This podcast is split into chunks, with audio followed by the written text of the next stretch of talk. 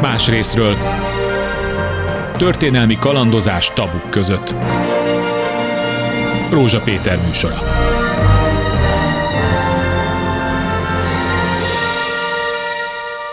1989-ben volt a rendszerváltás. Ezt sokan máig így gondolják, pedig talán akár már jó tíz évvel korábban megtörtént, csak éppen nem nevezték annak. Szalai Erzsébet tudóssal együtt fogunk erről beszélgetni, erről is, érintve a fordulat évét és az azt követő úgynevezett privatizációt, amelynek nyomán csak nem másfél millió ember veszítette el az állását, és jó néhányan meggazdagodtak. Persze kérdés, hogy ez volt a magyar kapitalizmus meghonosításának az ára, és mi volt a hozama.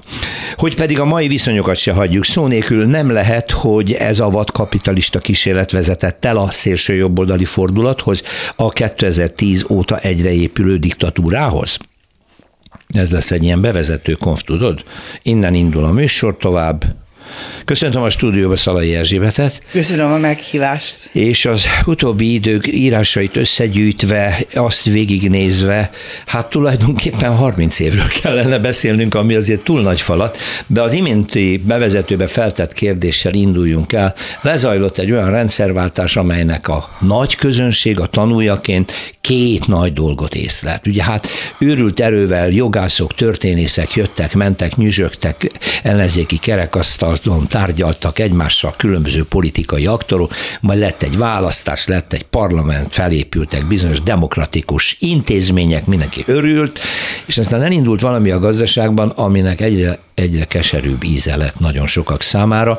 Ugye ez a nagyon gyors privatizáció, ami lezajlott Magyarországon a 90-es évek első felében, sok ember elveszítette az állását, felszámolódott a magyar állami építőipar, családi drámák zajlottak le, és a várva várt jóléti kapitalizmus nem, hogy a nyomát nem láttuk, hanem nagy tömegek számára jött az elszegényedés. Elkerülhetetlen volt ez a dolog?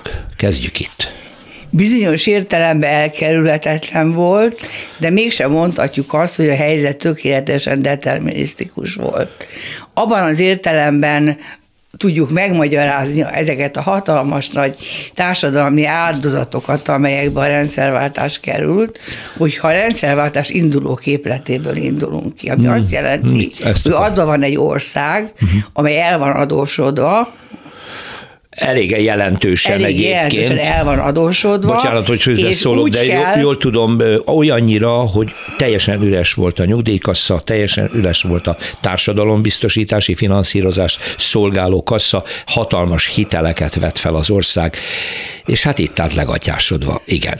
Tehát bizonyos értelemben szükséges volt, e, nagy volt az adósság, Ugyanakkor a nemzetközi gazdasági szuperstruktúra, tehát a, a világ globális hatalmi központjai, amelyeknek a kezdeményezésére tulajdonképpen a rendszerváltás végbe ment, az gyorsan le akarta vezényelni ezt a folyamatot, az általa vezérelt késő kádári technokrácián keresztül, vagyis le akarta vezérelni a kapitalista felhalmozás. Na most egy csökkenő GDP mellett, növekvő eladósodás mellett a kapitalizmust jelentő tőkefelhalmozást csak a társadalomtól való jövedelem elszivattyúzással lehetett biztosítani. Ez nagyon durván hangzik. E, Ezt a, az akkori aktorok nem látták, az az ön által definiált késő kádári technokrácia, ami az akkor még fiatal, de már az utolsó 80-as években szocializálódott közgazdászokból és pénzügyi emberekből állt. Nem tudták ezt? Valahol tudták, mert mindig mondták, hogy nincs alternatíva. Tehát a, a reform közgazdászok visszatérő szlogenje volt, hogy nincs más alternatíva, mint például az, hogy a privatizációs bevételekből az adósságot kell törleszteni. Na, most de... Ugyanakkor nem volt a helyzet tökéletesen determinált. Tehát tehát se az nem igaz, hogy nem volt szűk a mozgástér, de ugyanakkor voltak alternatívák, voltak árnyalatok, amelyekbe lehetett volna más csinálni. Ilyen volt például az, hogy az adósságot meg kellett volna próbálni a lengyelekhez hasonlóan átütemeztetni, vagy pedig eltörölni. Nekik sikerült, nekünk miért nem? Magyarországnak nem, nem, nem volt, hogy nem sikerült, hanem a pénzügyi elit, aki a késő kezeli technokrácia, és Antal József nem is akarta ezt az alternatívát végig gondolni. Tehát akkor ugye nem városi, nem városi ugye, legenda, hogy Antal Washingtonban az előkészített tárgyaláson. Nem, nem, erről több, több, több, több megerősít egymásról független információ is van, hogy ő azt mondta, hogy, hogy ez nem fér bele a polgári berendezkedésbe, hogy egy adóságot nem törlesztünk. Tehát mi becsületesek vagyunk, és mindent visszafizetünk, igen, igen. akkor is, hogyha beledöglünk. Így van. Hát tehát, ez... tehát az egyik dolog az, hogy, hogy, hogy az adósságot máshogy kellett volna kezelni. A másik pedig az, hogy, hogy a dolgozók széles rétegeit bele kellett volna vonni a privatizációs folyamatba, ami azt jelenti, hogy a privatizáció folyamán a dolgozókat is dolgozói résztulajdonhoz kellett volna a megvalósulthoz nagyobb arányba juttatni. Azonban Azonban erre nem került sor, bár voltak ilyen mozgalmak. A munkástanács mozgalom az 89-ben alakult, és az volt a célja először, hogy minden teljes munkás önigazgatásba vegyenek, és ez a körülményekkel való konfrontálódás alapján a dolgozói résztulajdon követelésévé szerint. Ugyanakkor a pénzügyi elit úgy úgy, áll, úgy kalibrálta be az ezt szabályozó normákat és, és, és, és, és paragrafusokat, hogy erre csak nagyon korlátozott módon kerülhetett sor. Tehát, tehát ha dolgozókat nagyobb arányba jutatják tulajdonhoz, mint ami, mint ami megvalósult, ami nagyon marginális, akkor, akkor több lett volna a demokrácia az országban, mint, mint, mint, ami megvalósul, tehát hogy csak a parlamenti demokrácia szabályai érvényesültek. Akkor nem kellett volna azonnal kivonulni a, a, a, a, szovjet piacról, akkor össze kellett volna fogni a, a többi kelet-európai rendszerváltó országgal, hogy ne ügyérjünk egymá, állandóan egymás alá, ugyanis ezek az országok úgy csalogatták be a külföldi működő tőkét, hogy egymás alá ígértek adókedvezményben és a munkaerő árában. Tehát lehetett volna és a legfontosabb tényező pedig az, az volt, hogy tulajdonképpen a rendszerváltás folyamatában az abban nagy szerepet játszó demokratikus ellenzék feladta a korábbi harmadik utas szociáldemokrata elképzeléseit, és liberális pártá változott, és meg vagyok arról győződve, hogyha a hagyományaihoz híven megőrzi a, a harmadik utasságát és a, és a, és a baloldali szociáldemokrata jellegét, akkor ilyenfajta vadkapitalista viszonyok nem, nem jöhettek volna létre. Mi ez, Ezek lettek volna ez azok a, legfontosabbak, igen. amelyeket máshogy lehetett volna csinálni. Hadd ragadjam ki a harmadik utat.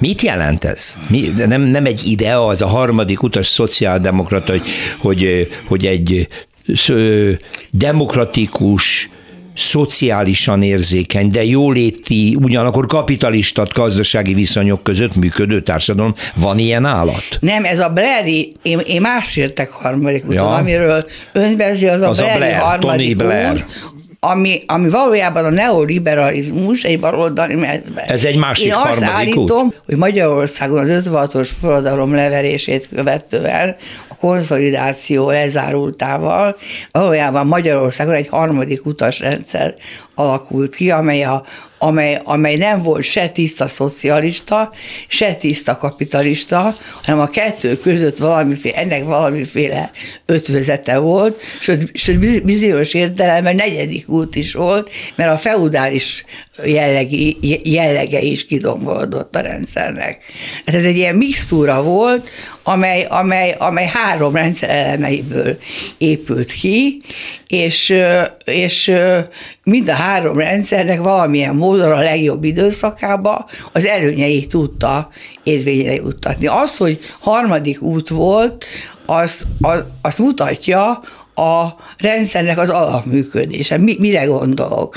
Egyrészt arra gondolok, hogy, hogy a a 60-as, 70-es évektől kezdve az állam és a pártbürokrácia képes volt arra, hogy a döntéseinél beszámítsa a különböző társadalmi csoportok részérdekeit. Tehát nem érdekbeszámításos rendszer volt, ami nem volt több pártrendszer, de valamilyen módon látensen, mégis, hogy a hang is mondta, egy látens pluralizmus érvényesült, hát a bürokrácia érdekképviselet nélkül is valamennyire képes volt a részvételeket felismerni és, és a döntéseibe bekalkulálni. Ez mit jelent pontosan? Ez az egyik, de, ez mit, de ez mit jelent, hogy milyen részérdekeket hát próbált hát érvényesíteni? Például a parasságnak az érdekeit, ja, amikor, amikor, amikor amikor volt egy olyan időszak az új mechanizmus, a hatalmas mechanizmus környékén, amikor, amikor olyan hangok szólaltak meg a közgazdászok köré, hogy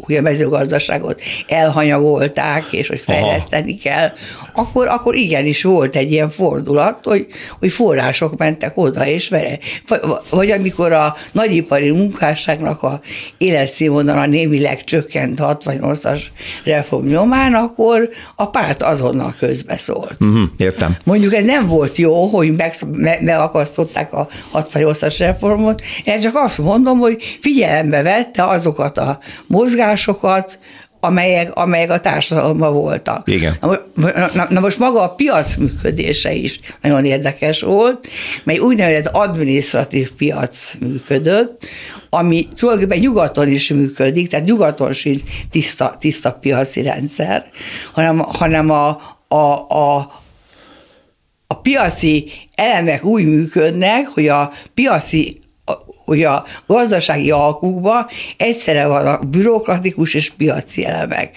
Tehát akkor, amikor egy vállalat alkudozik a, a pártállammal, vagy az állampárta, vagy akár a, a kapitalista bürokráciával, ahol egyszerre jelenik meg a, az folyamatban a piaci hatékonyság elve és a hatalomnak az elve. Hatalomhoz a alkalmazkodás és a hatalmi érdekek követésének az elve. Uh-huh. Admi, tehát, tehát, nyugaton is ez működik, csak nálunk a létezett szocializmusban a bürokratikus elemek erőteljesebbek voltak. A rendszer lényegében azonnal, hogy ez egy autoritár rendszer volt. Igen, de a létezett szocializmusban is Ez az, az állami szabályozás és a pártszabályozás, ami eléggé összefolyt, aztán kezd majd különválni, figyelembe tudott venni társadalmi mozgásokat, Figyelembe és kiegyenlíteni, tudod. hogy ne legyenek túl Igen. nagy vagyoni különbségek, hogy a, a, mondjuk például ez vezetett ahhoz, hogy a termelőszövetkezetek nagyon mozgásteret kaptak, melléküzemágak kezdtek pontosan, működni, ez igen. is az volt? Pontosan, pontosan. pontosan. Jó, jó, oké, tehát Na ez az még, egyik. Még még egy dolog, ami miatt ö, erősen szocialisztikus jellege volt a Kádár rendszernek, tehát nem, nem volt államkapitalizmus, mint amit mostanában elég sokan mondanak, hogy fantasztikus társadalmi mobilitás valósult meg benne, és végbe ment egy, egy kulturális, réteg, széles rétegek kulturális felemelkedése, és egy középrétegesedési, középosztályosodási folyamat ment végbe, amit Szalai Júlia úgy hív, hogy felemás középosztály jött létre, amely, amelynek nem voltak meg a bolgársághoz szükséges politikai jogosítványai, az életszínvonala folyamatosan növekedett. Na most sajátos módon, tehát ez egy harmadik út volt, amiben mondom, keveredtek a feudális, kapitalista és szocialista vonások. És maga a demokratikus ellenzék is abban az időben harmadik utas volt, és ösztönösen, nem tudatosan, de a tevékenységével ennek a harmadik utasnak a kiteljesítését kiteljesítésén fáradozott. Nem véletlen, hogy a marxizmussal való szakítás után a demokratikus ellenzék fő, főhőse Bibó István lett, aki maga is harmadik utas volt, hiszen fő műveiben Bibó a liberalizmus és a szocializmus közötti sávban határozza meg magát. És még Kisjáros is mondta annak idején, hogy annyiban, annyiban követik Bibót, hogy ebben a sávban határozzák meg ők, ők is magukat, Aha. és az, hogy milyen arányban, az, azt, az, az egyéni elhatározás kérdése. Ez egy, az, azért nagyon érdekes, amit most Szalai Erzsébet mond, mert akkor ebben inkluzíve benne van, hogy van egy út, amit nem próbáltunk ki, hanem ugrottunk egy vadkapitalista társadalmi formába a rendszerváltáskor, és ezt a lehetőséget, amit a harmadik utas szocializmus elképzelés felvetett, Ezt soha nem próbáltuk ki, erre nem készült társadalmi megvalósítási tervezek szerint. Valamennyire megvalósult az 60-as, 70-es években, és a 80-as Akkor igen, évek. de én most a a 80-as évek elején kezdett kifulladni. De nem, nem csak arról volt szó, hogy kifulladt, és, és megint adósság adósság válság következett be, hanem a külső tényezők voltak aki döntős, döntőek. Beszéltem a nemzetközi gazdasági pénzügyi szuperstruktúráról, a világ gazdasági, politikai és kulturális hatalmi központjáról, amely érdekelté vált a létezett szocializmus megdöntésében. De Sok bocsánat, minden ok miatt vált érdekelté ebben. Ö, mi voltunk a majdnem az elsők a szocialista táborban, amely ország belépett a nemzetközi valuta alapba, és akkor azt gondoltuk, hogy ez már egy olyan kötelék a, nyugati piacgazdasághoz, ami egy lehetséges új fejlődést biztosít, nem? Ezt hittük. Hát ezt hittük, de, de ez tulajdonképpen egy lépcsője volt a fordulatnak, a rendszerváltás fordulatának, ami mondom, hogy alapvetően nem belső erők mozgása uh-huh. következtében ment végbe. Nem azt mondom, hogy nem volt jelentősége. És akik részt, részt vettek benne, azok nem voltak nagyon bátrak, és akár az egzisztenciákat, életüket is kockáztatták. De alapvetően külső okai voltak, hiszen a nagy globális cégek, azok érdekeltek voltak a térség gazdasági bekebelezésében. Több okból.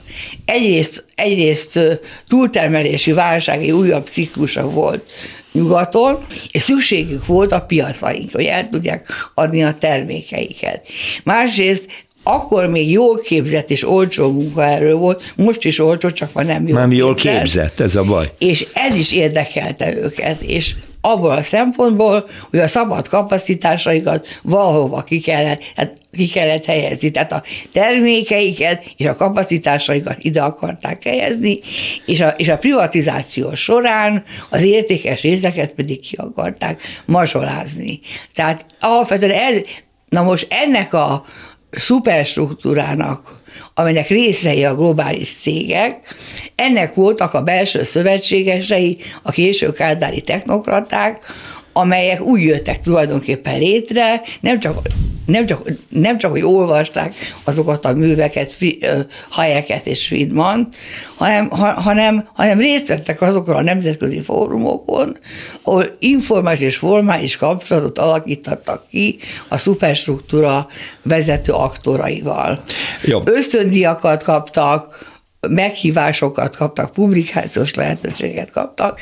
Hát tulajdonképpen ezen az úton keresztül történt az, hogy a későbházári technokrácia volt az a hatalmi csoport, amely a rendszerváltás levezényelte Jó, gazdaságilag. Hogy, hogy a hallgatóknak gyakorlati példát is mondjunk, az egyik legjobban megfogható esete ennek, amikor a magyar állam sorban eladja a cukorgyárakat, felszámolja az új tulajdonosok tulajdonképpen felszámolják, a cukorrépa termelés nincs rá szükség, rengeteg mezőgazdaságból élő vállalkozás és ember megy tönkre, mert nem kell a cukorrépája, mert behozzák a cukor alapanyagokat, például a franciák, mert a franciák is vesznek több cukorgyárat, és akkor mi újságírók folyamatosan kérdezgettük az ávű vezetőit, hogy de miért adjuk el a cukorgyárat, mikor megvan hozzá az alapanyag, megvan hozzá a kapacitásunk, a hagyományunk, a piacunk is és nem tudták megmagyarázni. Tehát ez például azt hiszem jól mutatja, nem? Igen, piacot is vettek. Piacot is vettek, piacot igen, is vettek, és kiiktatták az addig működő. Piacot, igen, igen, uh-huh, igen. Uh-huh. Na most itt na, elég kevés szó esik a rendszerváltás társadalomlélektani hatásairól, pedig ezek is nagyon fontosak.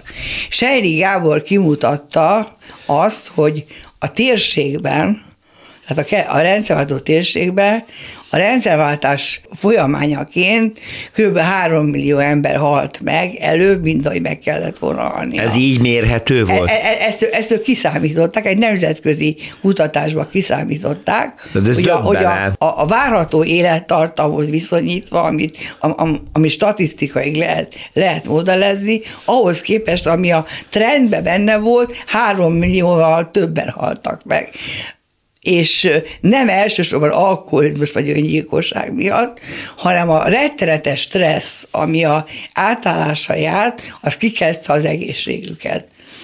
Tehát, tehát hamarabb a 40-es, 50-es, különösen nem férfiak, azok iszonyatosan stressz alatt voltak, és, és, és korábban meghaltak, mint ahogy egyébként, hogyha nyugalmas időszak lett volna, akkor ez bekövetkezett volna.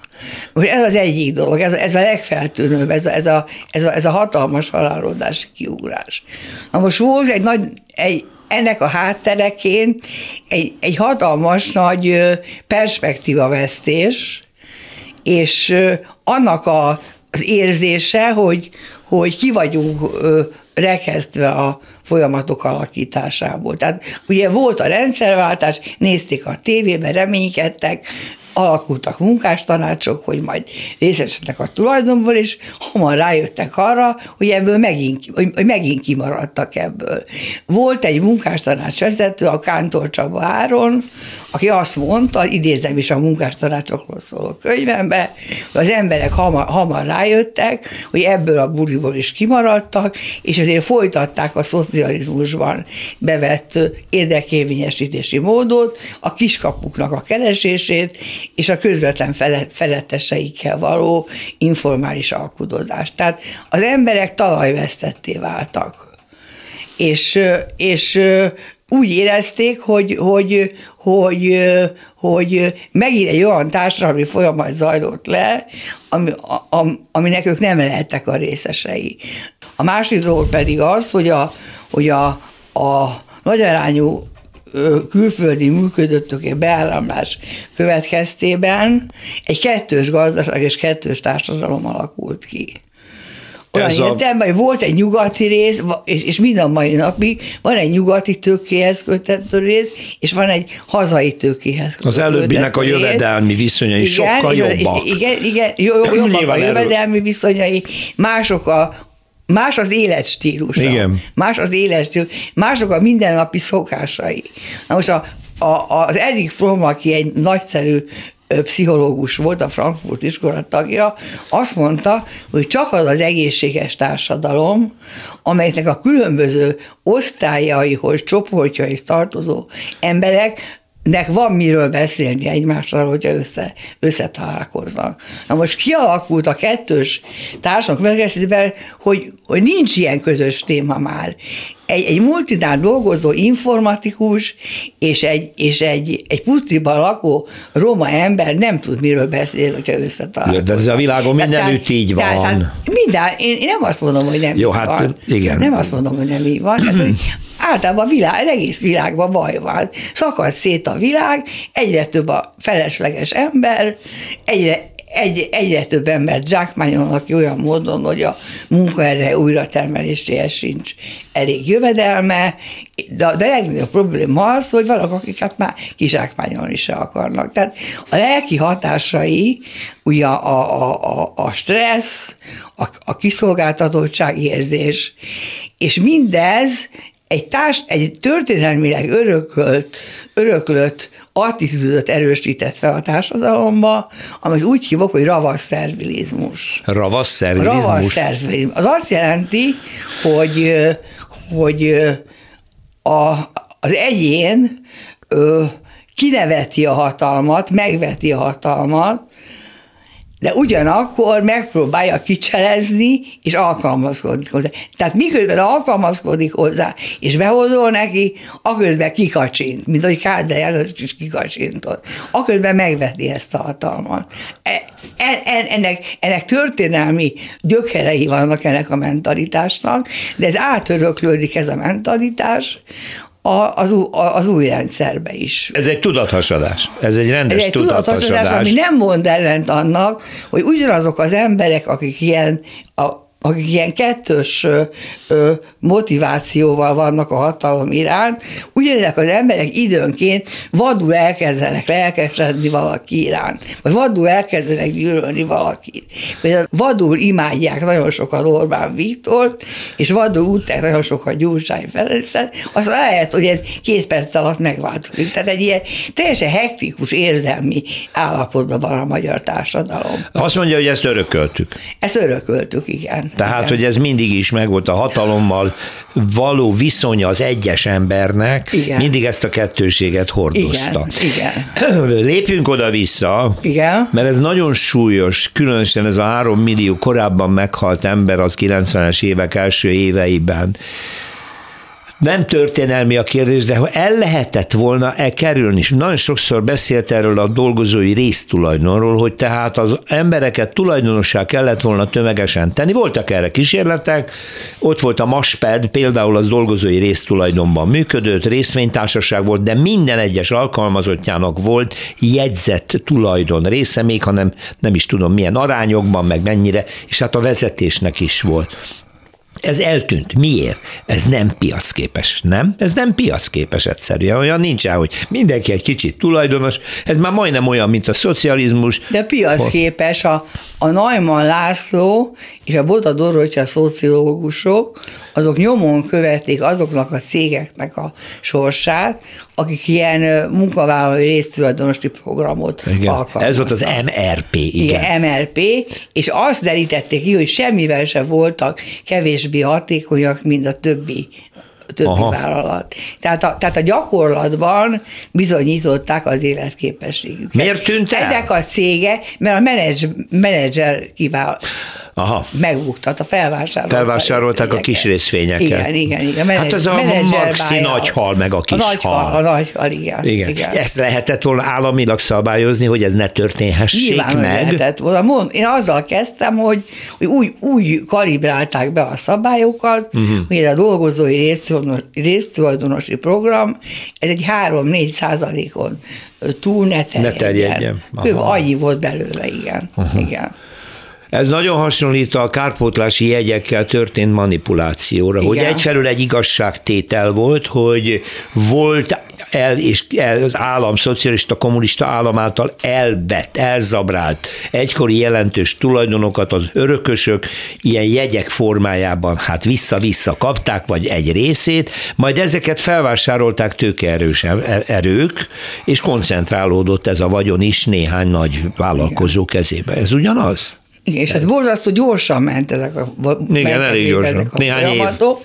Körülöttünk több országban ilyen kuponrendszer volt, tehát hogy legalább eljátszották azt, hogy társadalmasítják a tulajdont, és utána aztán ez elkezdett koncentrálódni, és győzött a, a nagy magántőke. De ott legalább volt, ott legalább nem volt ilyen gyors. Hát eltettete, az emberek nem tudtak ehhez alkalmazkodni lelkileg, ezekhez a gyors változásokhoz. Emlékszünk a Schiffer Pálnak a filmjére a videóntorról. Az emberek ültek és várták, hogy valaki majd fog segíteni. Fel se ismerték, amikor kiderült, hogy, hogy mi fog történni a videótonnal, hogy ők, most, hogy, hogy ők most nagy bajban vannak, és csak magukra számíthatnak, ugye mindig tudták, hogy magukra nem nagyon számíthatnak, mert ezt súlykolták beléjük, és várták, hogy majd valami fog történni. Sodródtak.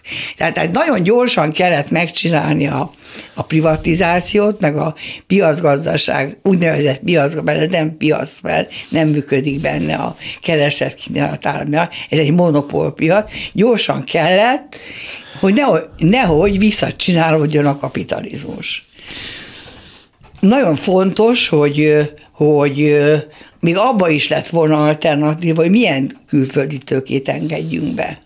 Az volt, hogy akárki jön, mindenki jöhet, nem, semmiféle elképzelés nem volt arra, hogy mégis milyen, melyek legyenek azok a iparágak, amiket fejleszteni kell, miben van a mi komparatív előnyünk, mi az, amit, amit, ami, ami, ami nem olyan jó, hogyha bejön, mi az, amit keresni kell a világba, hogy jöjjön be, Pregnáns példája ennek az, hogy a Visi Ferenc elárulta azt a Borsányi Katalinnak ezelőtt 25 éve, hogy a versenyhivatal úgy működött, hogy már megvoltak a versenyszabályok, de amíg a multik nem kerültek domináns pozícióba, addig ezeket a versenyszabályokat nem alkalmazták a magyar gazdaságban. Hogy, hogy nehogy korlátozzák a, mű, a külföldi működő tőkének a beáramlását. Tehát ez a... Az egészet lehetett volna lassabban csinálni. A kérdés, hogy lehetett volna lassabban csinálni, de az előbb Szalai Erzsébet felvetett egy nagyon fontos gondolatot, amit megpróbálok lefordítani, hogy tehát olyan gyorsan és olyan sok mindent eladtunk, ideérkező, tőkeerős nagyvállalkozásoknak, multinacionális cégeknek, hogy nem gondoltuk végig, hogy valamit meg lehetne őrizni magyar tulajdonban, magyar termékként, amikből később akár a világpiacon eladható dolog váljék, magyar brand legyen, nem maradt meg a GANZ hajó és darugyár, nem maradt a jól működő mezőgazdasági nagyvállalkozásokból semmi, nem maradt az élelmiszeripar feldolgozásból semmi, nem maradt a ruhaiparból semmi, csak néhányat mondok, ahol nekünk voltak jó termékeink, és nem csak a szovjet piacra, egyiket, másikat a nyugati piacon is el tudtuk már adni a szocializmus alatt. Ezeket mind eladtuk. Ugye ez a baj? Igen, hát a komparatív előnyünk, e, előnyünket kellett volna érvényesíteni, hát olyan tőkét becsalogatni, amely, amely a képzett és kvalifikált munkát igénylő munkaerőre épül. Erre kellett volna tőkét becsalogatni, nekünk a sorozatgyártásra ö, ö, nincs olyan nagy érzékünk. Tehát nem, nem, nem, nem, nem, nem így egyénileg, tehát a, az országnak a kultúrájába sokkal inkább belefér egy ilyen kreatív, ö, ö, élő munkaigényes munka, mint a sorozatgyártás. Uh-huh. A termelési kultúra, meg egyáltalán az általános kultúrájába. Tehát, ö, tehát nem történt meg ezeknek a lehetőségeknek a feltérképezése, hanem az, az volt a, a dogma, hogy minél több működött tőke jön be, annál, annál jobb, és, és aztán ennek, ennek a pandatja az, ami most van, az a nem, ez a nemzeti oligarchiának a kiépítése, ugyanis az történt, hogy a rendszerváltás után a nemzeti oligarchia az még gyenge volt, a 2000-es évektől kezdve fel, elkezdte felismerni azt, hogy a multinacionális szektor elszívja az erőforrásait.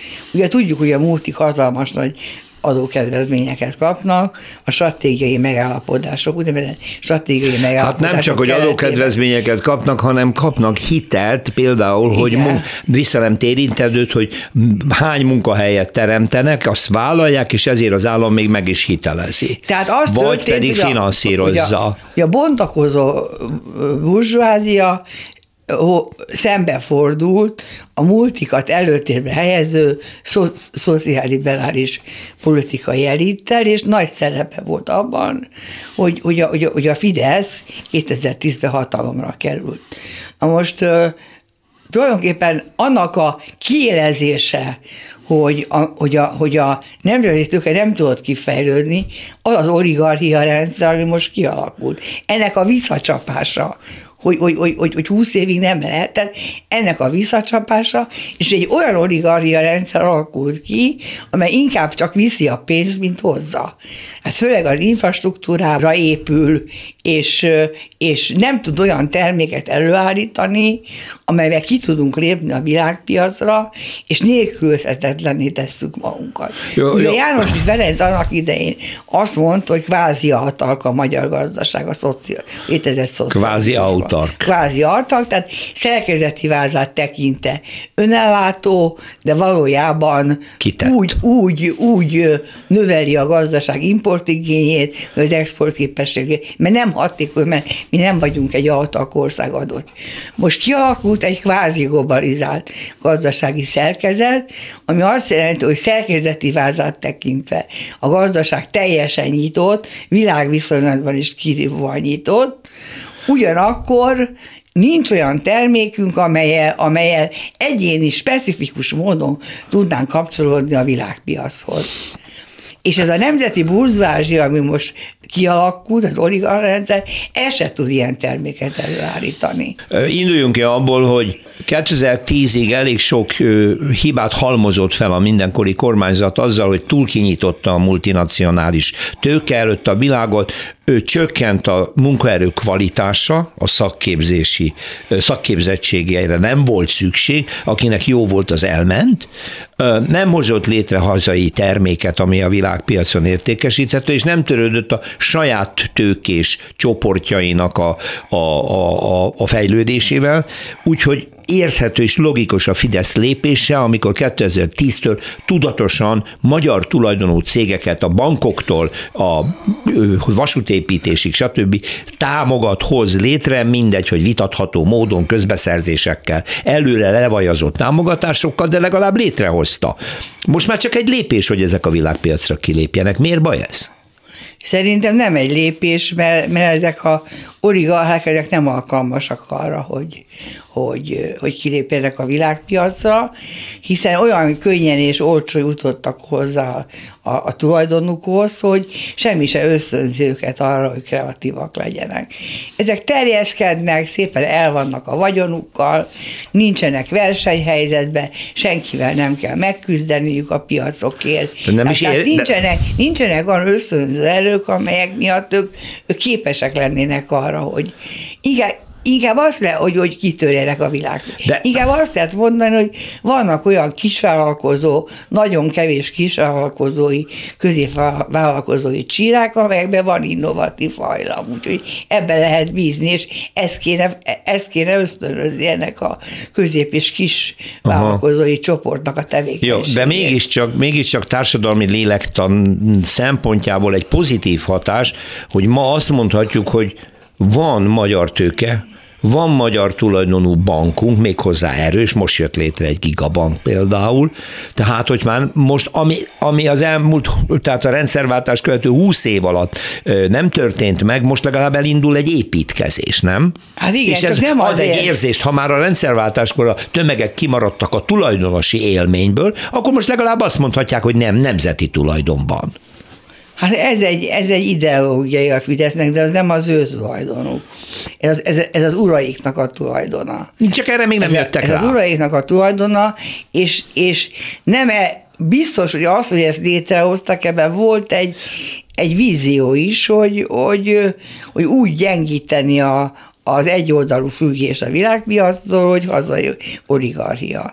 De, lega, de ennél erősebb volt az a motiváció, hogy ezzel, ezzel tudja be, bebetonozni Orbán Viktor és csapata a saját gazdasági és politikai és kulturális hatalma. Na de valamit nyújtani is kell egy idő után a lózungok és az érzések, azok kevesek, tehát nyilvánvaló, hogy ma már amit ígért, majdnem nulla a munkanélküliség, tényleg óriási választék. Strukturális munkanélküliség, az azt jelenti, hogy, hogy egyes szakmákba, amelyek, amelyeket elhanyagoltak, és, és az oktatást lezüllesztették. Óriási hiány van, tehát külföldről jönnek be az ukrán vendégmunkások, és más területekről jönnek. És most már úgy tudom, hogy ezeket még jobban fel fogják szabadítani, hogy vendégmunkások jönnek, jöjjenek be. Igen, Tehát készült egy ilyen egyes, törvény. Egyes, egyes szakmában munkaerő túlkereslet van, ugyanakkor rengeteg a felesleges ember, aki alulképzett, aki még a nyolc általános se végezte el, leszállították a, a, a, a, a diskolázottsági Kötelező, korhat, iskola kötelezettséget, igen, igen 16 10, évre, abból biztos, 16 hogy... évre, hát, tehát azt jelenti, hogy, hogy, hogy, hogy, hogy, hogy kettős rendszer alakult Aha. ki, egyesekre nagyon nagy szükséglet, nekik növekszik is jövedelme, mások viszont feleslegesé váltak, és ugyanez megy végbe a világba. Tehát még azt sem mondhatnánk, hogy ez kizárólag egy magyar jelenség. Ugyanez megy végbe a világba. Érvényesül tulajdonképpen Magyarországon is az új kapitalizmusnak az a jellegzetesség, amit többször leírtam, hogy felzabálja a saját erőforrásait. Felzabálja a humántőkét, nem termeli újra, uh-huh. ugye nem véletlenül a világba megtorpant a termelékenység növekedési üteme. Tehát csökkent a világban a termelékenység növekedési üteme, mert az emberek munkahelyeit elhasználták, és nem termelték újra, és a mentális betegségek rohamosan terjedtek. Nem csak nálunk. Igen, ez egy világjelenség. Értem, a világban értem. a kiégettség, a reményvesztés, Igen, tehát, ah. tehát felzabálja a humán erőforrásokat, és felzabálja a természeti erőforrásokat. Ugye klímakatasztrófa nem lesz, hanem most van klímakatasztrófa. Az, az utca, ahol lakom, figyelem az utcát, már nincsenek madarak. A múltkor megőrültem, mert álltam egy fekete rigót. Ami időként visszatér az avat. De nincsenek már madarak. Én meg visszatérnék egy kicsit Szalai Erzsébettel a, a kezdeti a kezdeti állapotokhoz, hogy volt-e, lett volna-e olyan örökség a késő kádári korszakból, ahol volt gazdasági reform, ahol volt némi piacosodás, ahol a harmadik utas kísérleti út, amiről beszélt Szalai Erzsébet, lezajlott, amit kidobtunk az ablakon, és ma hiányolnánk, hogy egy másféle fejlődési út lehetett volna-e, vagy determinisztikusan be kell járnunk ezt a vadkapitalista, majd pedig a belső oligarchia által uralt új korszakot, és aztán ki tudja, mi lesz velünk, sodródunk a világgal. Akkor lehetett volna másképp, hogyha a világ gazdasági, politikai és kulturális központjainak nem lett volna olyan sürgős az, hogy mi kapitalista utat érünk. Akkor lehetett volna, és van olyan örökség, amit onnan tovább lehet vinni, ilyen a hatalmas nagy társadalmi mobilitás, rétegek gyors felemelkedése, Tolsztót lehetett három forintért kapni az olcsó könyvtársorozatba. A másik pedig az, hogy a létezett szocializmus nem volt igazán közösségi társadalom. Hát, hogy nem. De, de, tessék? Hát, hogy, hogy nem. Nem volt igazán közösségi társadalom, az ideológiájában benne volt a közösségi Igen. társadalom, és ez hatott az emberekre. Hát az em, ugye a magyar társadalom mindig is individualista volt, de annyira, mint most, nem volt az. Tehát, tehát, tehát, tehát, hogyha valaki bajba került, akkor előbb-utóbb segítőkezek nyújtak felé, és a, és, a, és bár különösen a Rákosi rendszer gyűlölte a, a spontán módon létrejött közösségeket, és szét is verte, Igen. de már a Kádár rendszerben elkezdték felülről ösztönözni a, a különböző kis termelői közösségeknek a kialak, uh-huh. a mhm. szocialista brigánok. Uh-huh. Ugye sokat nevetnek ma az emberek azon, hogy ezek voltak, de igenis annak van pozitív hozadéka, hogy ezek együtt jártak színházba, a színházi élményeiket leírták a brigádnaplóba, segítettek egymást csak a házukat építeni, kalákába, ha valaki beteg volt, akkor meglátogatták, mára már ilyen nincsen. Mm, hát ilyen, ez egyáltalán nincsen. Megszűntek De... a vállalati üdülők, le tudtak menni az emberek a vállalati üdülőbe a Balatorra két, hét, két hétig egy évbe. Úgyhogy úgy, úgy, úgy, ezt is, hát a, a hatalmas nagy társadalmi mobilitás és a közösségi, ami so, Magyarország sose volt közösségi társadalom. Tehát, Ezt tehát, tudjuk tehát, a szomorú történelmünkből, igen. A szomorú történetünk az, hogy mindig a, na most ahhoz képest, hogy milyen atomizálódás ment végbe a magyar történelem évszázadai során, ahhoz képest a szocializmus az egy, az egy, az egy ebből való kilépésnek az első etapja volt ami nem tudott kicseljesedni, mert mondom, hogy a világ hatalmi központjainak sürgős volt, hogy itt kapitalizmus legyen. Makacsú ragaszkodom mégis ehhez a gondolathoz, hogy mi az az örökség, amit tovább lehetett volna vinni, most felsorolta, de az feltételezett volna egy erősebb államot, egy nagyobb mozgástérrel lét, működő kormányzatot, mint ami a rendszerváltás után kialakult. Hát igen, de akkor az volt az ideológia, hogy minél kisebb az állam, annál jobb. De ez bebizonyosodott, hogy hiba. Ezért Orbán Viktor jól csinálja, hogy kiterjeszti a kormányzati hatalmat az élet minden szektorára, mondom ez, én. Ez, ez ennek az ellencsapása. Uh-huh. Tehát ez, ellen, ez nem egy új rendszer az Orbán Orbán szisztéma, az Orbán az inkább egy, ez inkább egy új kurzus, de nem egy új rendszer. Ugye kapitalizmus van, a, a, a, a, a dolgozói demokrácia nem működik, kapitalizmus van, tehát a kapitalizmus van, csak ennek egy új autoritár korszaka, amely, amely autoritár korszakot az úgynevezett leszéfer korszak ellentmondásai hoztak létre. Fo- és vannak eredményei is. Vannak, hogy ne lennének. Vannak eredményei, eredmények. ennek, ennek az alapja, alapja pedig az, hogy a szociálliberális kormányoknak a gazdaságpolitikai elitje, az eléggé doktriner politikát folytatott, tehát ilyen tankönyvi ö, ö, tézisek alapján próbálta vezérelni a gazdaságot. Ilyen volt például a, a, a banknak a, a tökéletes külföldi, majdnem tökéletes, nem, külföldi kézbeadása, az, hogy mindent privatizálni kell. Volt, volt egy olyan közgazdász is, aki azt mondta, hogy akár ingyen oda kell adni, csak magánkézbe kerüljön. Tehát tankönyve. Na most ez a mostani gazdaságpolitikai, ez buherál. Ez a buheráló munkás a szocializmus terméke, aki, akinek akinek nincsen valamivel kapcsolatban speciális profi tudása, de mindezt meg tud javítani.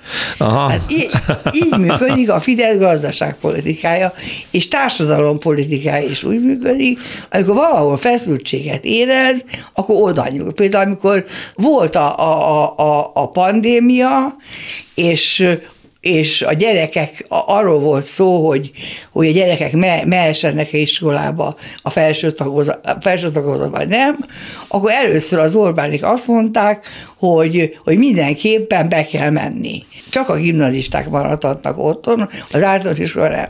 És óriási nagy felháborodás volt, a pedagógus szakszervezetek felszólaltak, és három nap múlva az Orbán Viktor a pénteki rádió nyilatkozatában bejelentette, hogy a felső tagozat otthonmatat és, és, és távoktatásra állhat. Igen, tehát hát, tud hát reagálni. Azon, hát igazi populista. Igen, igen, igen, igen. De ha már a pandémiát említette Szalai Erzsébet, és legújabb tanulmány kötetében külön fejezettel foglalkozik vele, a közösség hiánya, amiről az imént beszélt, miért nem termelte ki a majdnem két évig tartó járvány az új közösségeket, az igazi szolidaritást, az összefogást, mert ha valami, akkor a közös veszély mindig összegyúrja az embereket. Ezzel szemben nem ezt láttuk.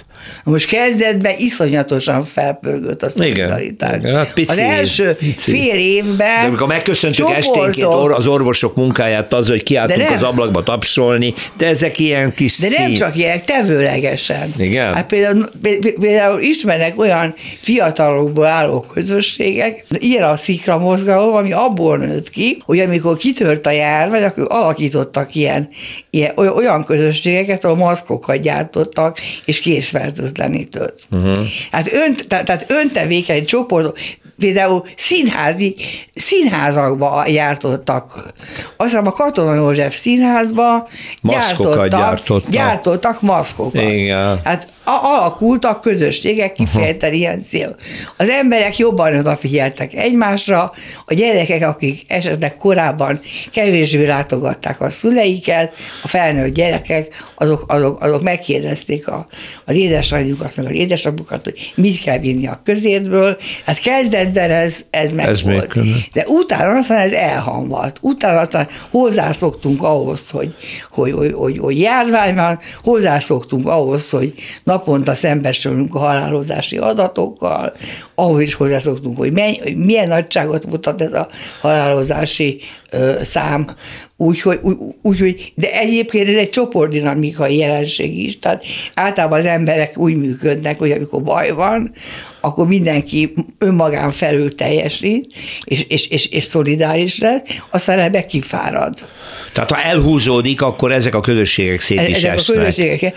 Igen, igen, mert, mert az van ilyenkor, hogy ezek a szolidaritási akciók, ezek elsősorban az empatákra épülnek.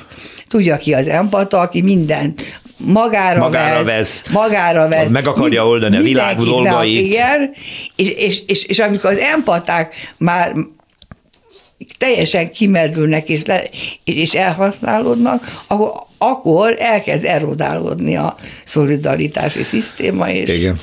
És, az utolsó öt percünk van Szalai Erzsébettel, majd 45 percen keresztül figyeltem, talán egyszer sem ejtette ki, vagy egyszer-kétszer, hogy baloldal. Teljesen nincs már baloldal, és nem is lesz baloldal abban a hagyományos értelemben, hogy egy szociálisan érzékeny, szociális demokráciában gondolkodó, társadalmi megújításban gondolkodó baloldali ö, politikai erő létrejöjjön? A baloldalt nem azért nem említettem, Ha nem. mert, mert, mert, mert ilyen nincs. Én magam is az vagyok, és nagyon sok baloldali barátom van. És Tehát ez még érvényes, a, azt most mondja? A Jámbor András személyében egy baloldali, rendszerkritikai baloldali ül a parlamentbe. Tehát van ilyen, azért nem említettem, mert ez volt a téma. Ja, értem. Tehát Aha. úgy gondolom, hogy különösen a rendszerkritikai baloldalnak a, a jelentősége az növekedni. Nem járatódott le, hát nem járatódott nyolc le. éves kormányzás alatt, hát De- de- amilyen emléket hagyott, De más a politikai baloldal, és más a, a társadalmi rendszerkritikai Na hát van, de nincs- nincs A különösebb Gyurcsány- támogatottsága. A Gyurcsány Ferenc az nem egy baloldali ember, vagy a Dobrev Ferenc nem baloldali. nem, hanem. Ezek, ezek nem baloldaliak, ezek, ezek, ezek, ezek legfeljebb szociálliberálisok, de inkább, szoci, inkább liberálisok. A rendszerkritikai baloldal, tehát amely, amely főleg fiatalokból áll, olyanok köré csoportosul, mint az Új Egyenlőség című online folyóirat, vagy a Mérce című lap, vagy a Szikra mozgalom, vagy a helyzetműhely. Ezek virágzanak, és viszik előle a, a baloldalt, és ezeknek a jelentősége meg fog növekedni, mert mit látunk? Akkor kezdett ez a rendszerkritikai baloldal feljönni, amikor a Fidesz győzött. Mert addig azok az emberek, akik, akik magukat baloldalinak vallották, azok valamilyen módon lojálisak voltak a, a politikai baloldallal. De, de, de A szociálliberális kormányzással, amikor, de- igen, de- de, de, amikor a politikai baloldal megbukott, akkor világosá vált, hogy milyen hatalommal állnak szembe. És a Fidesz hatalommal már bátrabban felmennek lépni ö, ö, ö, a radikalizmusukkal, mint egy szociálliberális hatalom. De akkor először a szociálliberális hatalomgyakorlásnak a kritikáját kellene adni, hogy az emberek kezdjék érteni, hogy Ez mi volt. folyamatosan megtörténik. Uh-huh. Uh-huh. Igen, csak kevesen értesülnek róla, kevesen gondolkodnak ezen, gyorsan sútba vágják a régit, és azt mondják, hogy most van egy populista, de a mi nemzetünket a nemzetközi szintéren folyamatosan szerepeltetők ha a kormányunk, és erős. És az erő ilyen válsághelyzetben mindig dominánsabb, mint az okos demokrácia. Igen. Ezt látom most. Úgy látom, ebbe egyetértünk. Igen, igen, igen. Hát a- a- módon. a Fidesz Azt láttam, hogy győzelmének- azt mondja, hogy nincs igazam, mert, de nem tud. Nem, a Fidesz győzelmében nagyon nagy szerepe volt a, a háborúnak.